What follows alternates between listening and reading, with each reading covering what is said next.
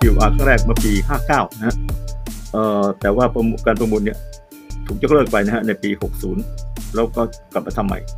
ก็คือว่าทางสายใต้เนี่ยเป็นการทำทางเส้นเดียวนะครับ เพราะว่าทางเก่ามีอยู่แล้ว มันเป็นทางคู่นะครับ แต่ว่าเป็นทางข้างเดียว ส่วนสายเหนือเนี่ยเป็นการทำทางคู่สองข้างเลยนะครับ เป็นการเริ่มเปิดทางใหม่เลย ซึ่งจะถามว่าอะไรยากหรือง่ายกว่ากันเนี่ย ผมมองว่าสายใต้เนี่ยยากกว่าสายเหนือนะครับ ซึ่งตรงนี้ก็มีปัญหาอย่างหนึ่งว่าผู้สังเกตการเนี่ยควรจะต้องดูเรื่องของความคุ้มค่าด้วย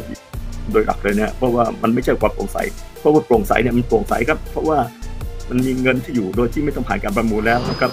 น่าสนใจนะที่อาจารย์เปิดประเด็นเรื่องคำว่าหลาย ๆ อย่างมันเป็นเรื่องที่โปร่งใส แต่สิ่งที่มันเกิดคู่ขนานกันก็คือในเรื่องของความคุ้มค่าของเงินที่ทำไปนะครับ ยังไม่เคยมีหน่วยงานไหนเลย ที่มันมีการ เปิดเป็น international bid นะของเราเนี่ยกันแรกที่เปิดระบบที่สำคัญที่สุดก็คือ ETCS ก็คือ European Train Control System ก็คือระบบควบคุมรถทางไกลที่จะทำให้รถทุกคันเนี่ยทุกขบวนมีความปลอดภัย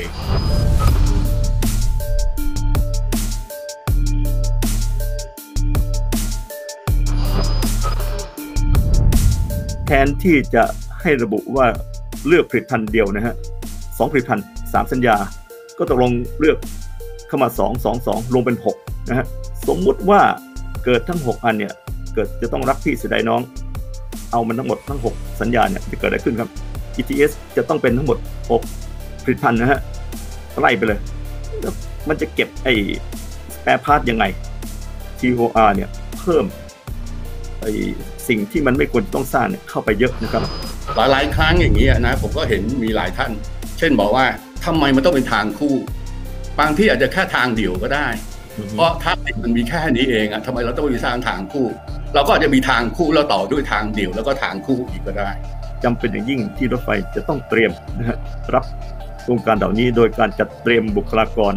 ที่จะต้องมาดูแลโครงการนี้นะฮะอีกจำนวนมากเลยนะฮะแล้ว ตอนนี้ไม่ใช่เวลาที่รถไฟจะต้องมาให้บริษัทใหญ่ๆมาจัดทำแล้วดูว่าโอ้มันง่ายดีนะโครงการพวกนี้ให้บริษัทใหญ่ๆจัดทำไปเลยโยนไปเลย สุดท้ายแล้วโครงการต่างๆ ที่เตรียมเข้ามาอีกคุณจะทํำยังไง เราต้องการบุคลากรจำนวนมากที่จะเข้ามาช่วยทำงานได้ได้ ก็เข้ามาช่วยกันทำงานนะก็คือถ้าคิดว่ามันเป็นประโยชน์ในการที่จะเข้ามาช่วยดูแลหน่วยงานของรัฐให้ใช้งบประมาณนี่นะอย่างระมัดระวัง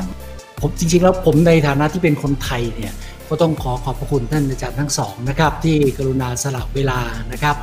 ว่าโดยรวมๆปีปีหนึ่งเนี่ยประเทศไทยเราประหยัดเงิน เพราะการทำงานของผู้สังเกตการเนี่ยตกหมื่นสี่พันถึงหมื่นห้าพันล้านบาทต่อปีเลยนะครับในช่วง 7-8 ปีที่ผ่านมา 20 กว่าเปอร์เซ็นต์ ถือว่าเยอะมากเลย โครงการรถไฟทางคู่ที่เราพยายามพูดกันเนี่ยนะครับ มันไม่ใช่เรื่องของการป้องกันคอร์รัปชัน ป้องกันการล่วไหลการโกงบ้านกินเมืองอย่างเดียวนะครับ แต่มันเป็นเรื่องของความคุ้มค่า